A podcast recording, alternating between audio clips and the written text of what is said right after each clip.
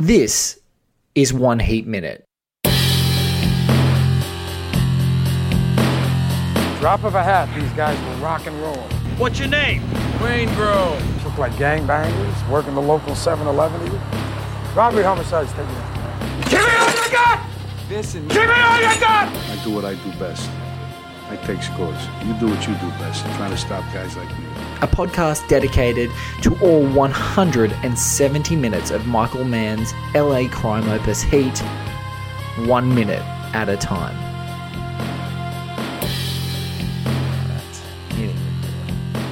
Ladies and gentlemen, welcome back to One Heat Minute. I'm your host, Blake Howard. And joining me, I think for his third or fourth episode of One Heat Minute, is the man behind um, pretty much the best uh, summation of everything that you can possibly stream in your face in Australia. BINGE-R. Um, he also writes for the Monthly and he writes for Fairfax Media, so you would hear him and uh, read about him all over the place on Radio National too.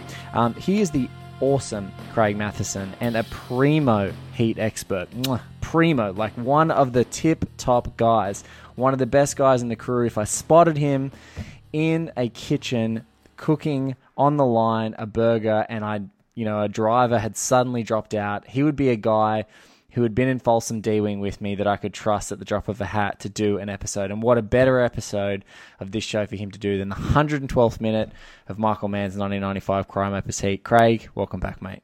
Great to chat. Blake, it's, it's a pleasure. Although the character you just compared me to is already dead, so And- I'm a little worried. and and and there's more of this crew to die yet. Um, so we're we're still comparisons aside, quality of person good. So look, Craig, um, for for those of you uh, guys, go back listen to many episodes. Craig is usually the person who I um ask to follow big guests um, because of his primo heat knowledge and just being literally one of the best film critics in Australia. If you don't know Craig, at CM Screens on Twitter, start following him now at the beginning of this episode, and you'll know that it's worth it by the end. We are in the the thick of the chaos of this glorious heist scene, and I think we just said, just pride hitting record, that this is like the momentum momentum shifting heist minute. So they've had they got the crews have the tactical advantage. It was a nice sort of ebb and flow at the beginning with the cops, but as soon as they started going towards that line, that infamous line, that blockade of uh, cars that just gets grated like cheese, Craig, at the end of the road, it just seemed like, oh, this crew is going to get away. There's just nothing that can stop them. But they get split up. Val Kilmer, the beautiful Val Kilmer, gets hit in the, I think it's the clavicle. He get, or at least he breaks it. It's his shoulder, something like that. That area, he gets Yes. hit um, in just the preceding seconds to this minute, and then chaos changes. The the, the, the, the the momentum shifts in this game, and the cops start to get the upper hand. So we're going to watch this minute. And then we're going to come back and talk about it with you guys. And uh, and I'm sorry for those in the heist minutes. Slightly different to the rest of this entire sprawling film, where you get to sort of really hone in on the dialogue. I know that in your cans, if you're listening to these episodes, the heist minutes are just absolute ludicrous chaos and gun sounds. And so if you've got any bleed in your headphones and you're sitting on the train or in your commute, and maybe you're driving on a freeway right now, the people next to you are possibly going to think you're firing an assault rifle. So I'm sorry about that, but just have a listen to what we're listening to now, and uh, we're going to come back and talk about it in just a sec.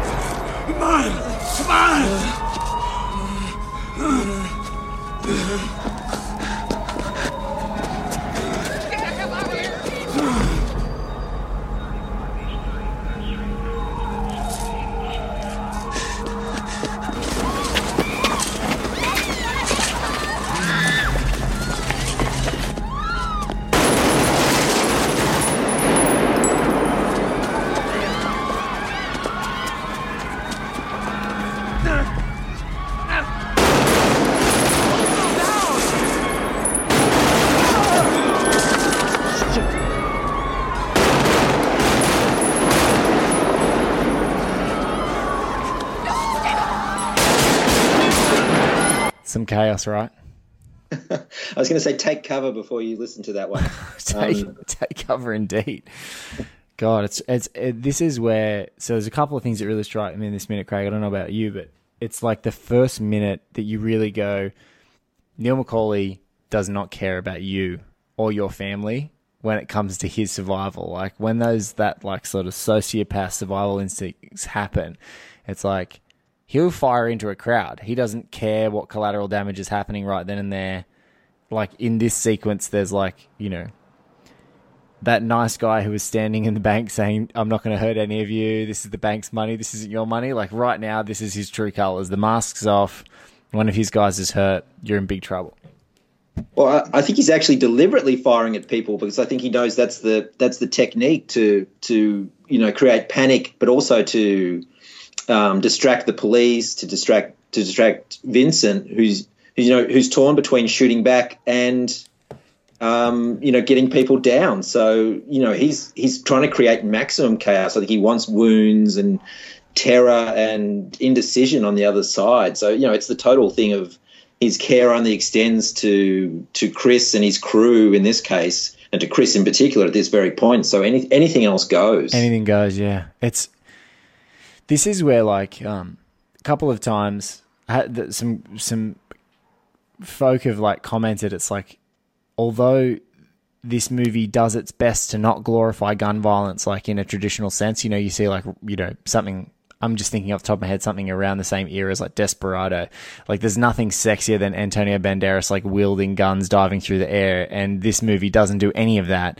And there's nothing scarier than these guns firing, but I almost, and we, we, we get such great little chunks in this minute. We're going to go through every bit of it, but there's almost nothing scarier than like a whole bunch of folk you know, especially, you know, you and I know it's like you're walking out of a shopping center with kids or something like that, and it's just chaos anyway because you're just trying to wrangle people to get back to the car in a full trolley. There's just nothing more chaotic than the prospect of these guns who have just seen absolutely just shred things to pieces coming into a thick crowd of people, all like trying to get in and out, and then the the panic. Like none of the even the pros are panicking, and we'll we'll see a little bit of that in this minute. But it's just like there's nothing scarier than that than that idea, like you said, terror, I think is a great word you use to describe. It's like terror in these moments. But like all through this minute, there's just so much good stuff. You know, even the first couple of seconds, we see we see De Niro's Neil laying down cover fire to the blockade, clipping one last cop. They were about seven seconds into the minute. He chews up a few more things, tells Chris to get up. Chris is in a really bad way. I think Kilmer does such a great job of doing this. You're about 16, 17 seconds um, into the minute Neil ducks around the corner, and I just love there's a pause. It's at the 21st second of this minute where you where man sort of appraises these cars all smoking. takes about six. It's it's only five seconds, but in my mind, when I remember this heist, I always remember that coda of like. You see those fresh police cars, you see that blockade pull up at the beginning of the heist, and it's just there, it's pristine. They look like, oh, they're boxed in. But now it's just like, it's just chewed into oblivion. There's just nothing left. The aftermath coda, and I think the great thing about it is it, it's is almost that sound of sizzling. Like yes. so many sounds have gone into engine blocks and cars that you can almost hear the metal overheating. Yes, and and that I mean that aftermath montage, like as you said, five or six seconds, which I mean is so influential. I mean, The Matrix did it. So many so many films and TV shows have done it since that sort of after effect. Um, but it's it's amazing, and, and there's so many great little bits in those. Again, in that first 15 seconds, like you know, it, the way that you feel the the spatial geography of the scene breaking off. Yes, you always have a sense of where people are. Of it, it's sort of roughly moving left to right, to the you know the crew towards the police line with the detectives behind them moving down to the rear and just and just the way you know man sort of it's a, it's a panoramic sort of scene for most of it, looking at long ways, tracking shots, looking over shoulders. But then that way he flips the camera low down to get Chris's point of view for a second with Neil above him. Yes. Neil spinning around and to, to put his hand out is such such a powerful sort of shot that just in the in the in all the chaos just gives the physical connection between them such sort of specific, specificity it's quite quite amazing. I think it's just one of those things where man just does little things that just connect so intrinsically to the whole of the film. Yes. And I was just going to say to you, it's the first time and especially in Vincent's run here, which sort of happens where you get like a little bit of him running.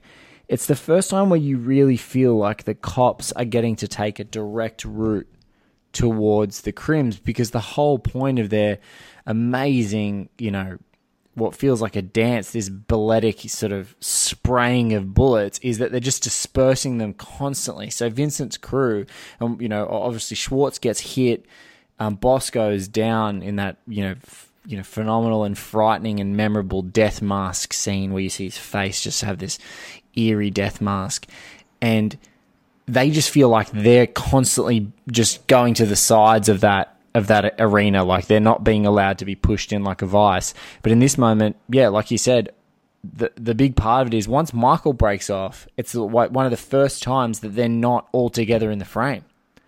You don't actually see them all, and so that now this breakup and changing the angles of the camera, that sort of very deliberate. Um, uh, that deliberate disorientation is just working so perfectly. And like you said, it's like the intimacy of like bringing someone in, like into Chris and seeing changing those angles. It's just it's making all that difference. And even in that coda scene, there's a great shot of like a poor cop who you you've seen him get hit, and you sort of just mm. seeing you're seeing his hands his and his back. torso on his back. Yeah, from his back. You're not even seeing his face, but he's sort of nursing variety of wounds. You don't know if it's like glass or a bullet or whatever. But I, you just, you, did this guy sort of you know, squirming on the ground. There's just something I don't, you know, it's that taking that breath at the end of that to kind of that's this is like that is literally punctuating everything we've seen before. Now music, you know, score comes back in. We haven't talked about that mm. yet, but like there's been no score since Chris Shiherlis's first shot, and now you know the drama of this. You know, allows space for, for it to be underscored with a little bit of music in the in the coming sort of beats of the scene. Mm. And I, I, think this that, that coda is also crucial because maybe it's that point where you go, as thrilling, as cinematically thrilling as this is, and how much you, we're invested in the characters. Just in those few seconds, you realize they're they're capable of incredible destruction. Yes, they will. There is no second of doubt that, that they will carry that out, and there are huge and endless violent repercussions to their philosophy, to their professionalism.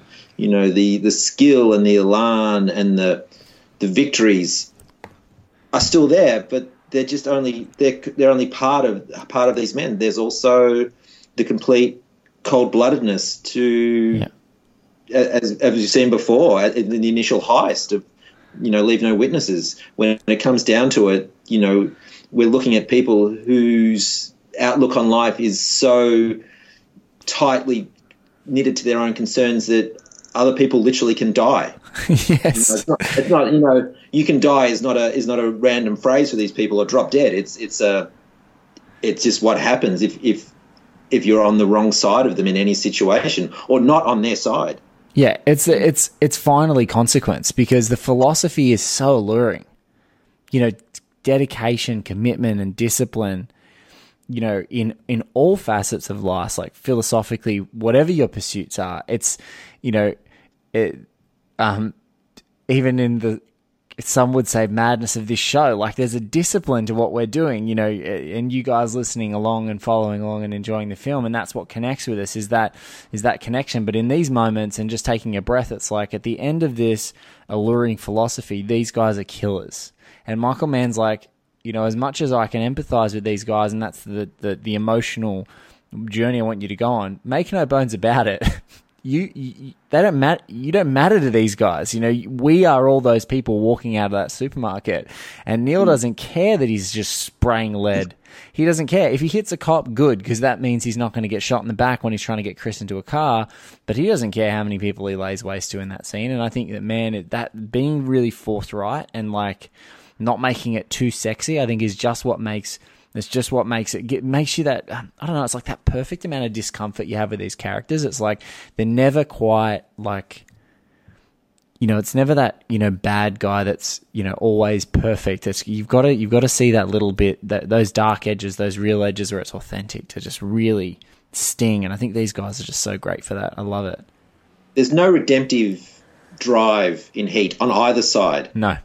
there's no there's what what the film does is open them up and their complexity and the many sides they have but it it never tries to avoid the darkest sides or the the sides that can that can scare you or the sides that condemn them in some way Yeah. and and that's the richness of it that's what that's when we when we talk about a crime epic i think that's what we really mean we the, the that the people involved are so much more than the crimes and they're connected to the crimes but it's it's characters on a on a level that's so detailed and so emotionally intricate and then given physical form and momentum and all the technical elements that sort of turn that into something you know still quite unique Yes, and so unique in a in a genre that sometimes is very tired. And like if you just looked archetype, like just on paper on archetypes, you're like, this is a straightforward thing.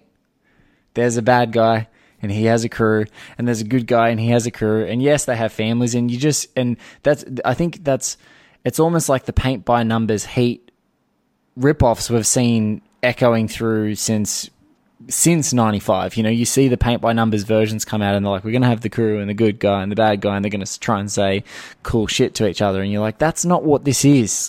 You just want to you just want to shake whoever the screenwriter is. That's not what it is. You got you haven't been watching the same movie as the rest of us. That's not what it is. I'm looking at you den of thieves but we're not going to go to that. Um so yeah like that's you know that's what's so great here and and and like you said, even in this scene where we see the real dark consequences, it's about thirty seconds from about thirty seconds onward. It's it's that spraying scene. Here, I just love. I've actually got it on the frame. It's about eleven seconds in when Neil gets to Chris. So Robert De Niro gets to the awesome Val Kilmer. Like Chris is hit so bad that he doesn't. It's like on his face, he can't get up.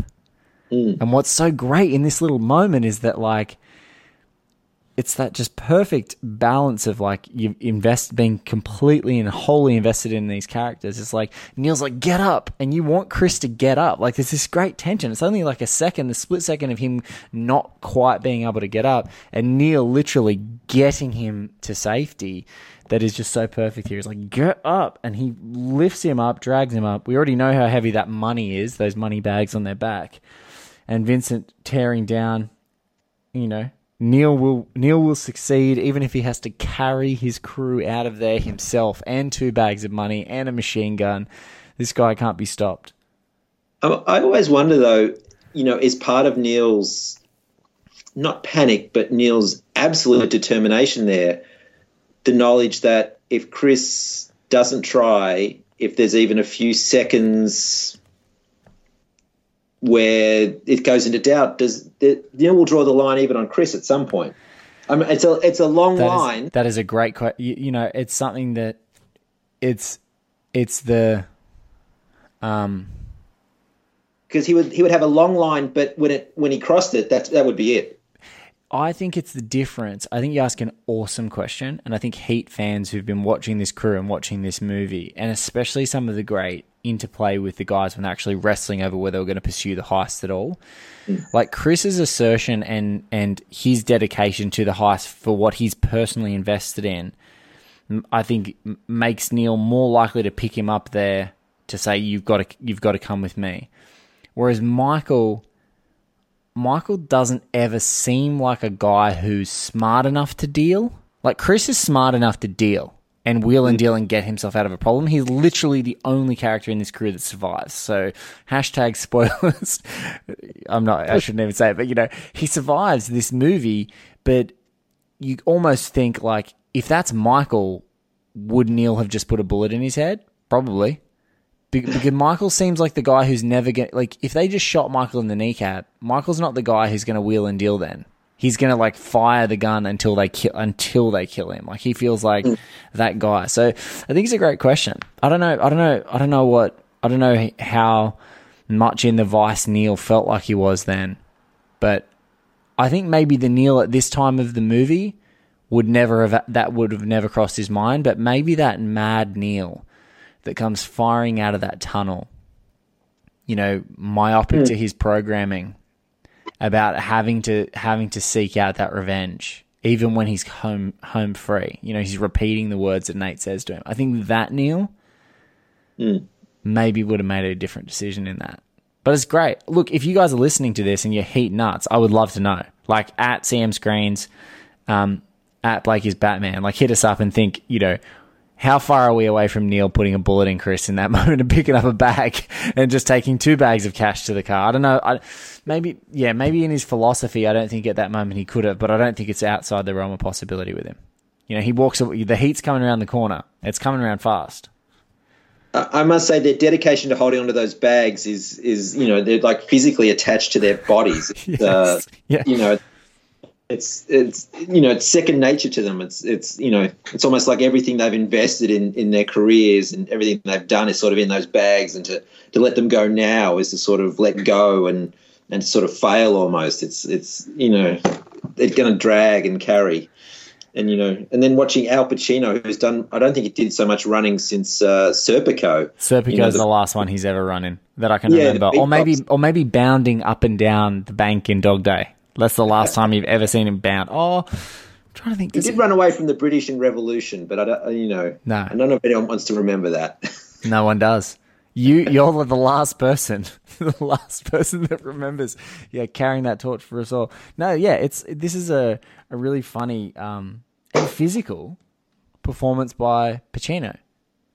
He's like he's like the you know the the anti Tom Cruise. Tom Cruise who demands that a run is in his rider for every film.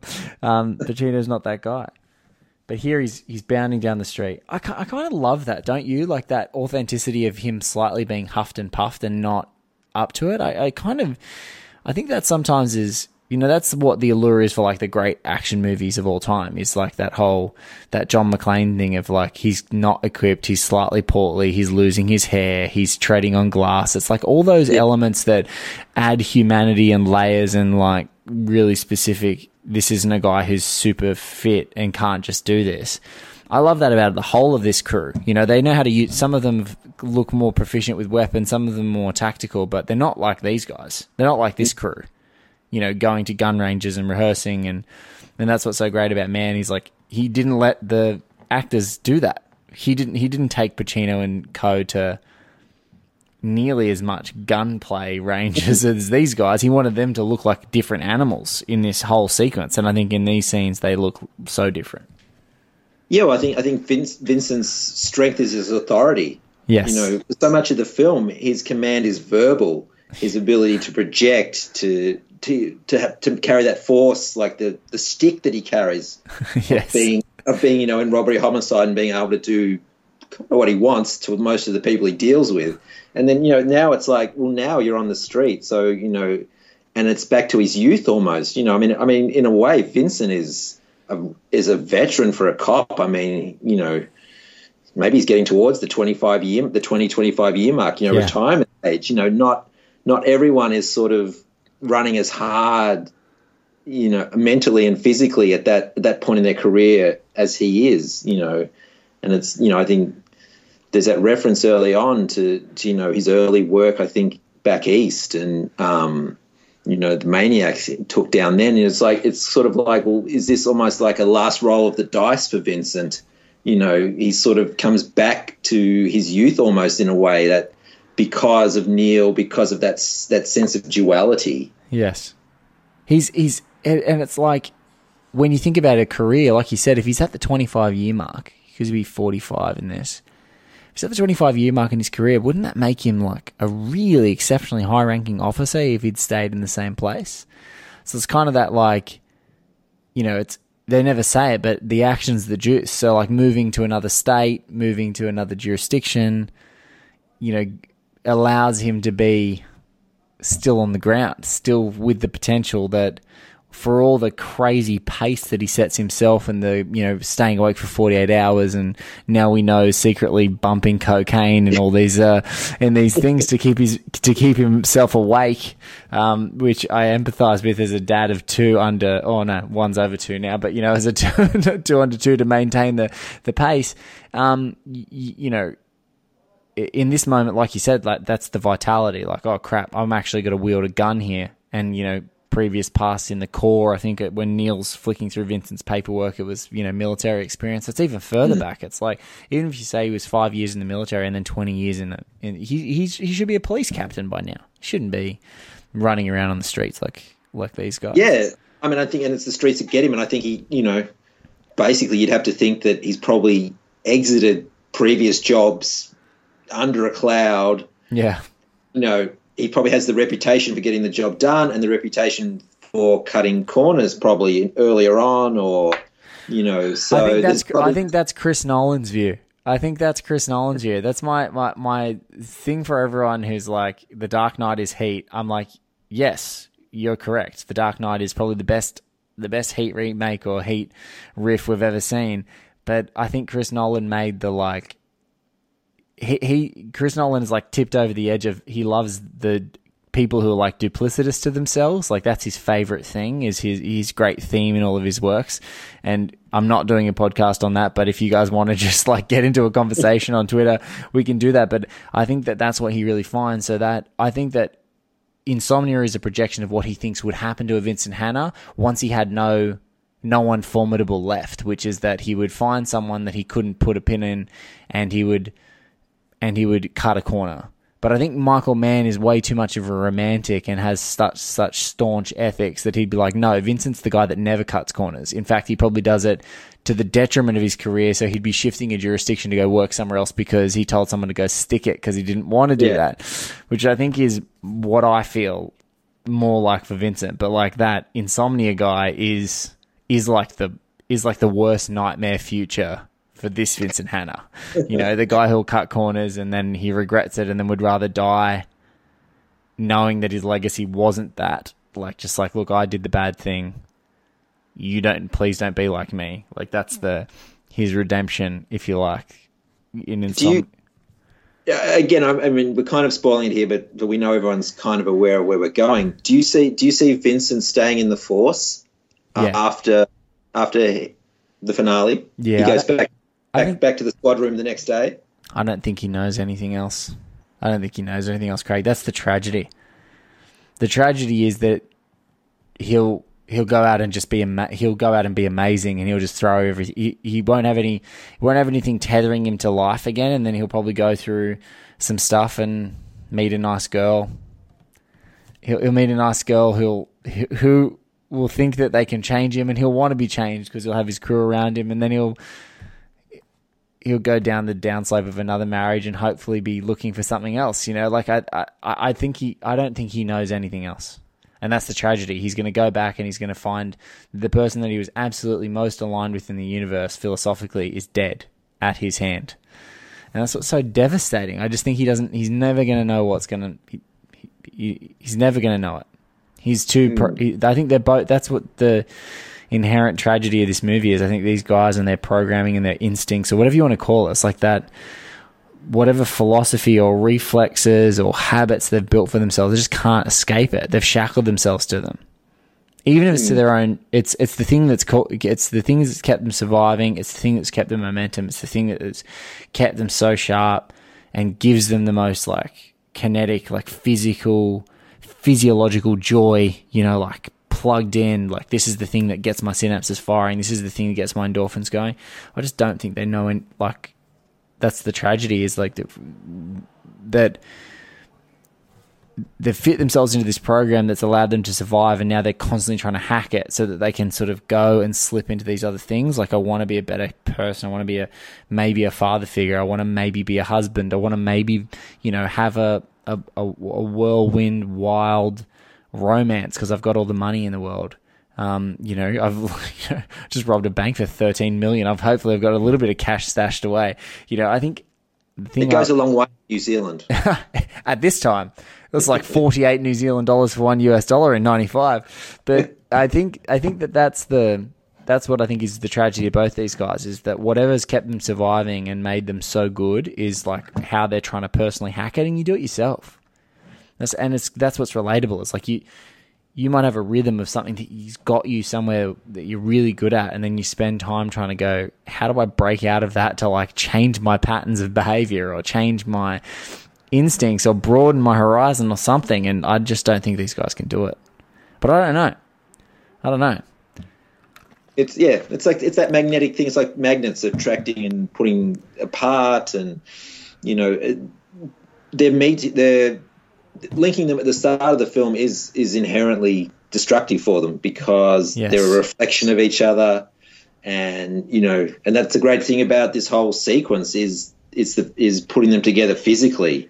I mean, you know, it's it's been so rare to that point, and and to sort of you know across a parking lot, which I think, and I must say, you know, anyone who's been to Los Angeles will appreciate parking lots are ubiquitous.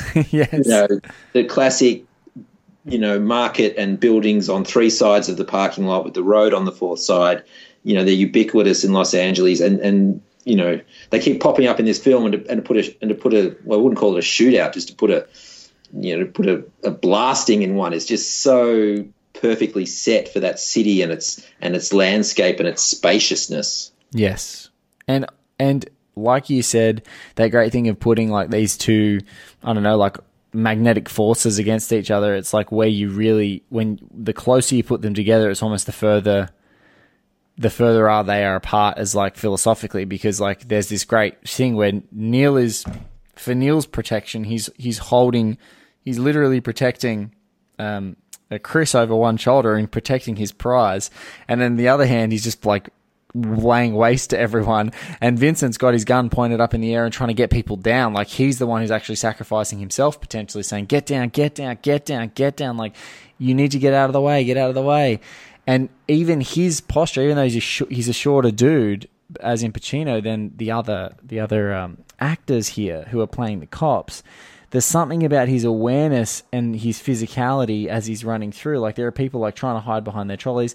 These other guys in their in their short sleeve shirts just look like just look like big doughy targets for a machine gun is what they look like when they're around this corner. They just look like they're going to get shot.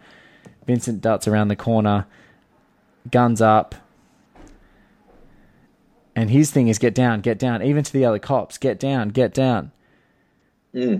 he know he knows they're out of they're outgunned and they're probably out of place almost that they're and that they're the first target for for Neil. Um, I'm just trying to remember, you know, as had anyone heard an automatic rifle come out, the sound of one being duplicated in Foley or whatever, had, had it ever sounded as harsh and cataclysmic as it did the first time you saw Heat in a big cinema? I don't think I don't I really think that's the kind of thing Mann just again on a technical level would have just pushed to the max and got so right just that sort of you know the way the during this whole sequence the gunfire is just relentless and it's got that it almost has that destructive smash to it when it hits something. Oh, it's yeah. not it's not just a pop. You know often often i think some filmmakers go the other direction of i want a gun i want gunfire to be very prosaic to be almost normal a pop. But in heat it's it's absolutely just the velocity is there so much. And and I, I just remember i don't think anyone had ever captured that or duplicated that on screen before this film came out. And i, I you know i imagine there's a whole whole subset of, of sound editors and foley artists who sort of you know in, in gunfire terms this is their holy grail or their old testament. Yeah, like the I had the amazing um, uh, Vashi Nedomansky, who's an editor on the last uh, one of the last episodes to go to air, and he was talking about Bill Goldenberg, who's one of the four editors on Heat. So we had Dov Hoenig, obviously the amazing Pascal Buba, Pat Buba, um, and Tom Rolf. But Bill Goldenberg, William Goldenberg, was one of the other editors, and they talked about when these guys were assembling the scene. Mann was using the live fire rounds in, you know, the the um, the sound that they recorded on set. They were very particular to record the sound because they wanted to they wanted to replicate or attempt to replicate the just the raw the roar of the gunfire reverberating off of the concrete in the grounds.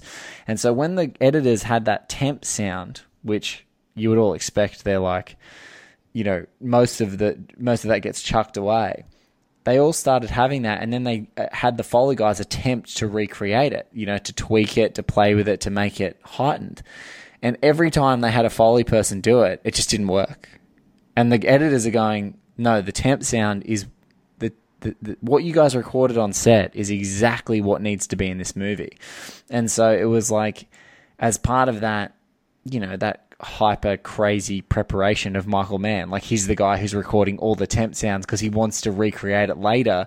That he invariably then created the thing that they could they used as the base. They're like, this is the only thing that works for all this gunfire. Like it, nothing sounds like the gunfire that you're hearing in Heat because it they hadn't bothered recording it. You know, Foley artists it, from Vashi's uh, point of view as an editor, he's like, as a as an editorial consultant and sound editor, it'd probably take you about six weeks to two months, even for six minutes of that with Foley artists to try and recreate the right flashes, the right you know assault rifle hits, the right hits on all those cars to make all those sounds work.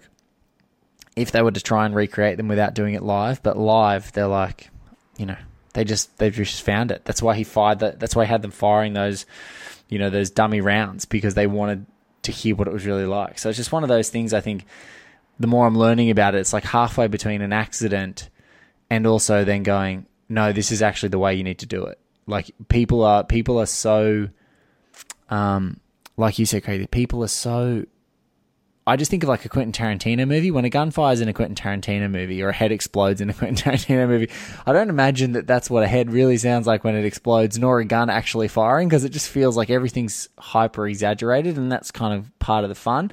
But it's like Michael Mann is not a guy that has that in his movies. He's the guy that's like in Public Enemies is like, no, I'm going to really have these people firing Tommy guns and probably recording the sound live so that then when we go and cut it into the movie, the same the same impact happens. Like in that great shootout scene at the lodge at, at night in Public Enemies, you know, even if you're not a huge um, fan of the film, it's still insanely striking. It is insane. It has that same insane oral quality that this has. You know, those bullets firing, ripping up trees to shreds, hitting the lodge, hitting windows. It's just carnage and chaos. And you know, um, Danny Boyle used to say cinema's seventy percent sound, and I think in these action sequences, without these guns firing and hearing what the real thing sounds like, it just it does. It's not. It is literally not the same thing. Mm. I love that you said reverberation because I think one of the recurring things in Heat is this idea of, of, of the space of LA and how it's filled. Yes. And in this case, it's it's filled with gunfire and ricochet and that sort of that building effect, that sort of wave of noise that comes with it. You know, so so often there it's a physical filling of the space uh, in the city or in, in, specific locations, but here it's the it's the sound filling the openness and sort of you know that that gentility of LA, that sort of laid back nature is just sort of stripped back and just and or you're left with that sort of that clatter and clang and absolute sort of metallic sort of mayhem. Yes. You know, and that changes the space suddenly. You know, that's that's almost a, a, physical representation of how the parking lot has become something completely different for those few minutes. Yes, and for, and and even and even in those few minutes, with all the carnage and all and everything happening, at about fifty six seconds into this, fifty six seconds into this minute, just before it actually wraps up, you see again Vincent lean down. Oh, it's actually 50 seconds, 51, 52. In real time almost, he's kneeling down to check the cop who's been hit. People are crouching behind trolleys. There's an old lady into the right of frame looking terrified. Uh, a, a, shopping center attendant hiding behind a trolley, looking very scared in, in just to Vincent's left shoulder. And then he gets up and takes a few pot shots and just misses Chris for the final seconds of the minute and it's just that that like final thing again of Neil's just hit another person, killed another person, about to kick someone out of their about to kick someone out of their car, and right there, you know, those reverberations, those sounds, people are just you know huddling, huddling into getting even getting back inside. I just love that. There's a there's a shot I can't remember where where it is in the minute, but I think it just typifies everything you talked about, like changing the whole nature of the parking lot. It's it's like 20 seconds in, they're about to run around to this. It's a little bit after the coda shot with the sizzling metal and the cops that have been chewed up. Vincent's running, and there's a trolley at about the 30 second mark with a woman that passes past and they're kind of they're just like hiding behind their trolleys they see these guys run past um, and there's like a woman hiding behind her shopping, uh, shopping hiding behind the trolleys and they can see them i just love those little touches of like people who have no idea what to do because you wouldn't how yeah, completely inexplicable moment. you know, your, your, worst Los Angeles sort of nightmare come come to life, really. God. And and and then the lovely twist of that it's it's a it's a bunch of white guys in suits. Uh, yes. You know, it's it's not NWA. Uh, you know, no. acting out some some hip hop lyric. It's you know, it's a professional crew. It's um, you know, and I'm going to say one of the things I noticed watching this scene closely again was you know, and again, it's a technical side note, but just the excellent work of all the extras. Obviously, the, oh. the first and second AD have just, you know, just coached everyone really well. And, you know, they're the kind of things where after a couple of takes, extras slip. And, you know, you know there's going to be a lot of takes of any, any scene. but they're just on it. You know, they must have been on it every take and just to give them those choices of editing because in so many shots they're in backgrounds they're arrayed sort of left to right so you know again they're just you just get that sort of authenticity off off even the facial expressions of people for a split second yeah that uh, you, are so spot on it's because and and even the the shot um, there's like a brief frame that comes up here, and I actually had it freeze frame just before. It's after the police officer gets hit with a shotgun, he goes down.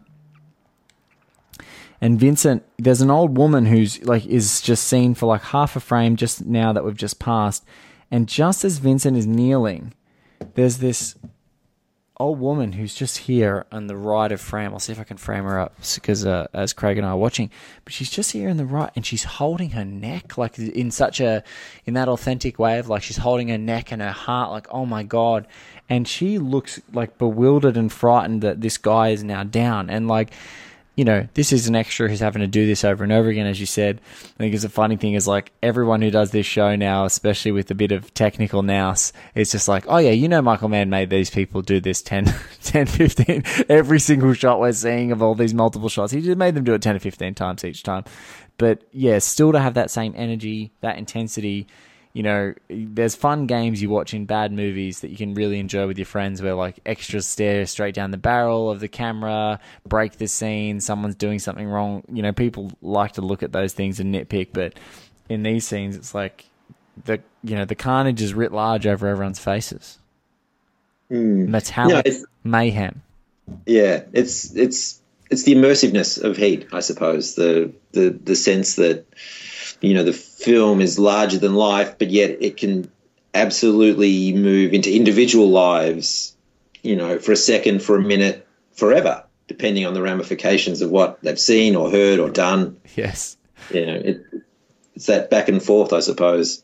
You know, that that it's where we, I suppose, it's it's where we get that sense that Mann, in in effect, is a, is a you know has a god's eye view of all this in a way, as much as he's loves intimacy and but you know that that sense that he is above it all in some sense yeah, because all, because everyone is below him in some other sense. Yeah, he knows he knows what's happening. He knows what's happening. As these people were, as these guys were cutting on video, the cutting on video. These four amazing editors, craftsmen were all cutting on video at the time. Before they did some test shoots, they they were they were all just watching it scene by scene, and would require Michael to walk to one office explain what was happening around it when he was giving notes, then walked to the next office, and Michael Mann's literally got the whole movie in his head. like walking around to these four editors, some of them are seeing some scenes in sequence. Okay, cool. Yep, we're all editing together. Yep. All right, great. Here's the here's the test version of the film. We'll cut this. We'll cut that. Um, but yeah, look, folks. I think that's the perfect way to end. Michael Mann, the architect um, of all this. I love Craig's phrase, metallic mayhem, um, as we're here at the end of the 112th minute. You know, this movie, 112 minutes, like it's a 170 minute long movie, and, and the whole time we've been saying that in this project, it's like 170 odd minutes. but it's 164 or 65 minutes pre-credits. And so, you know, we've we've got like 50 50ish minutes to go in this movie and you know, we're really there's still so much, but it's happened there's so much left to happen and it happens you know, if you said 100, you know, if you said two hours of all the things that have already happened as we look back, you know, so some, some quiet scenes, contemplative, but there's so much jam packed, I think, into this, how this is structured, this entire film. There's so much jam packed into this last like 50 minutes. It's, it's just insane. Like, there's, the fallout of the heist itself. There's all the different characters moving on to all their different moves. There's Neil's team and crew pursuing the Van and crew. There's Vincent's team trying to make their final moves to see if they can, you know, to, you know, finally just snatch them just uh, as they're about to get them into their clutches before they leave. There's just so much, and um, it's been an absolute pleasure chatting to Craig Mathieson about it again. We've talked about some pretty quiet scenes, some pretty, uh, you know, pretty low key scenes, but we've uh, gotten to really dig into the carnage of this movie right in the middle together. so I really appreciate you coming on the show again, Craig. Thank you so much. Uh, it's it's always a pleasure, Blake, and I'm, I'm just you know hoping I'm going to sneak in one more time before the end. Well, you uh, that is not a that is not a a, a hope. Um, hope is I had a boss that one time I worked with who said hope is not a strategy, and that is not a strategy. You are part of this crew. You'll be back, Craig, hundred percent. I can't wait to chat. We'll we'll organise that off air, um, guys. Binger com.au subscribe to Craig's amazing newsletter. He's called it season two, but it's basically like 52 weekly newsletters about everything that's happening streaming in Oz. And even if you're not in Oz and you just want to read Craig's great capture reviews of everything that's going on, you need to so you can stay up to date um, on everything that's happening. Um, at CM Screens on Twitter is the best place you can find Mr. Craig Mathieson. Thank you again, mate. Really appreciate it. Um, and an all star of One Heat Minute back again. Um, I've been Blake Howard. You can always find us at oneheatminute.com. Everything you need to know about the show is there. And if you want to reach out, it's mail at oneheatminute.com as well. We've had some amazing correspondence and some great folks. In fact, I had a great note that I'll, um, uh, one of the amazing listeners who I read out uh, in the Oscar Hillstrom podcast, which is 104, um, minute 104, John Glenn was, uh, we read out his great note.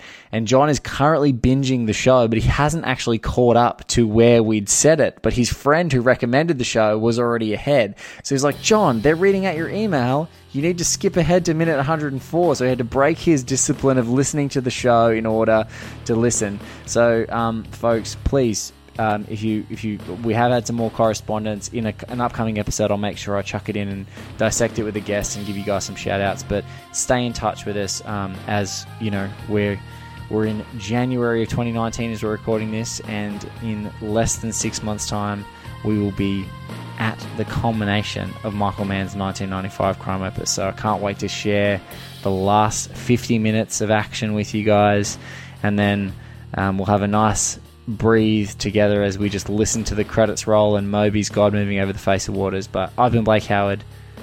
Craig Mathieson, thank you again, and uh, we'll catch you on another episode of One Heat Minute just around the corner. And remember, if you hear metallic mayhem as you're coming out of your shopping center, go back inside. Don't hide behind an empty shopping cart. It will not save you. See you guys.